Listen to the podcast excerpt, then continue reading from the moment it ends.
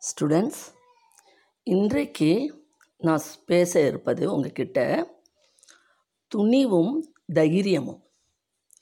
Students எல்லாருக்கும் தைரியம் இருக்கணும். துணிவும் இருக்கணும். துணிவே துணை. பயப்படக்கூடாது. எது நடந்தாலும் பயப்படக்கூடாது. சரியா? அந்த பதினஞ்சு பதினாறு வயசுலேருந்து அந்த இருபத்தி ரெண்டு வயசு வரைக்கும் உங்களுக்கு சில டிஸ்டர்பன்ஸ் மைண்ட் டிஸ்டர்பன்ஸ் எல்லாமே ஃபிசிக்கலி மென்டலி எல்லா விதத்துலேயுமே சில டிஸ்டர்பன்ஸ் எல்லாம் இருக்கும். அதெல்லாம் நீங்கள் ஓவர் கம் பண்ணி வரணும்.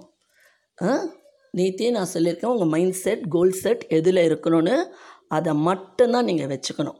புரியுதுங்களா? இன்பிட்வீன் நிறைய டிஸ்டர்பன்ஸ் இருந்ததுன்னா அதெல்லாம் ஓரங்கட்டிடுங்க. தைரியமாக இருங்க.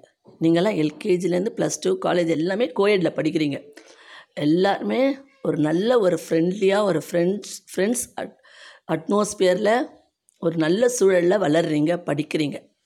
ஓகே உங்களுக்கு ஒரு ஒரு உங்களுக்கு ஒரு ஒரு ஃப்ரெண்டுக்கு ஒரு ஆபத்தோ கஷ்டமோனா நின்று உதவி செய்கிறீங்க அதெல்லாம் மறுக்கவே முடியாது இந்த காலகட்டத்தில். அந்த காலகட்டத்தில் தான் அப்படி இப்படிவாங்க இந்த காலத்தில் எல்லோரும் ஒருத்தருக்கு ஒருத்தர் ஒத்துமையாக ஃப்ரெண்ட்லியாக நல்லா பழகுறீங்க.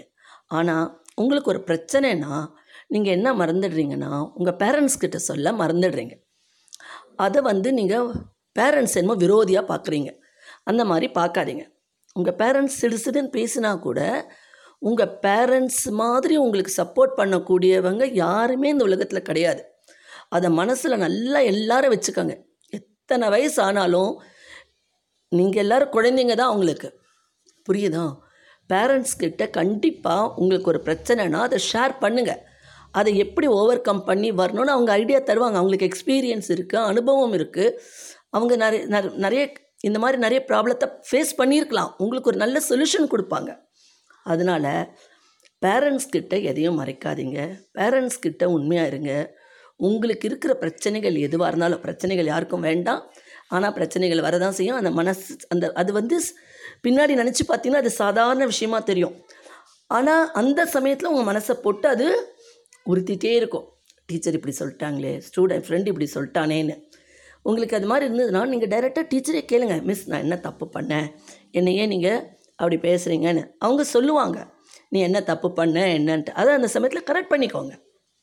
ஓகே. நீங்கள் தப்பே இல்லைன்னா சொன்னீங்கன்னா மிஸ்ஸு புரிஞ்சுப்பாங்க. சரிப்பா ஏதோ கோபத்தில் நான் சொல்லிட்டேன். வேறு யாரோ பண்ண இதை உண்மையில் காமிச்சிட்டோம் போல இருக்குது அப்படின்னு அவங்களும் இப்போது சொல்லிடுவாங்க. சரியா? அதனால் எந்த பிரச்சனையாக இருந்தாலும் தீர்த்து சால்வ் பண்ணி ஃப்ரெண்டாக இருந்தாலும் ஃப்ரெண்டுக்குள்ளே பேசி தீர்த்துக்கோங்க. ஏன்டா அப்படி பேசினேன் அப்படின்னுட்டு மனசில் போட்டு வச்சுக்காதீங்க. அதே மாதிரி பேரண்ட்ஸ்கிட்டையும் உங்கள் ஸ்கூலில் நடக்கிறது காலேஜில் நடக்கிறது உங்கள் ஆஃபீஸில் நடக்கிறது எல்லாமே ஷேர் பண்ணிக்கோங்க.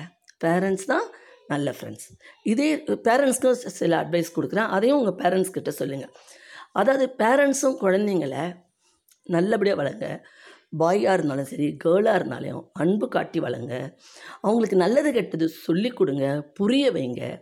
ஃப்ரெண்ட்லி அட்மாஸ்பியரில் பழகுங்க.